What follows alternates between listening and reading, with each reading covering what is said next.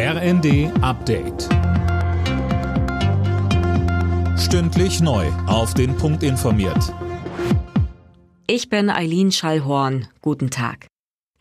Bundesgesundheitsminister Lauterbach will den Zugang zu den kostenlosen Corona-Bürgertests deutlich einschränken. Das geht laut RND-Bericht aus einem Papier seines Ministeriums zur Corona-Herbststrategie hervor. Sönke Röhling, das dürfte ja heute auch Thema beim Treffen der Gesundheitsminister sein.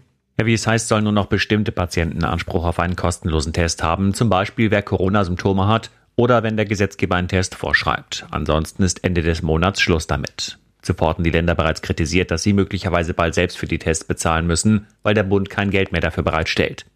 Streit gibt es auch um den Corona-Kurs der Bundesregierung generell. Die Länder kritisieren, dass sie noch nicht wissen, wie es weitergeht und welche Maßnahmen sie bei Bedarf einsetzen können.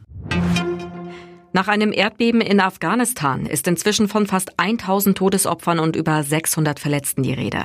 Nach Angaben örtlicher Medien wurde ein Dorf komplett zerstört. Das Beben der Stärke 5,9 hatte sich an der Grenze zu Pakistan im Südosten des Landes ereignet.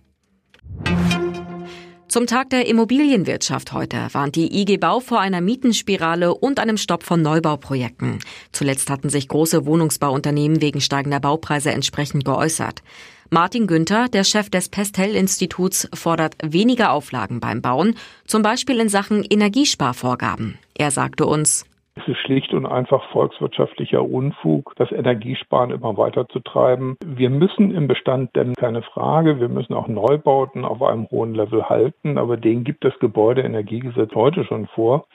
Und wenn ich das Ganze noch weitermache, wird die eingesparte Tonne CO2 eben sehr teuer. Und das Wohnen ist gerade im Neubau dann tatsächlich kaum noch bezahlbar.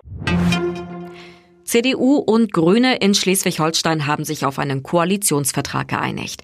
Am Nachmittag werden die Details des Papiers offiziell vorgestellt. Kommenden Dienstag ist dann die offizielle Unterzeichnung geplant. Alle Nachrichten auf rnd.de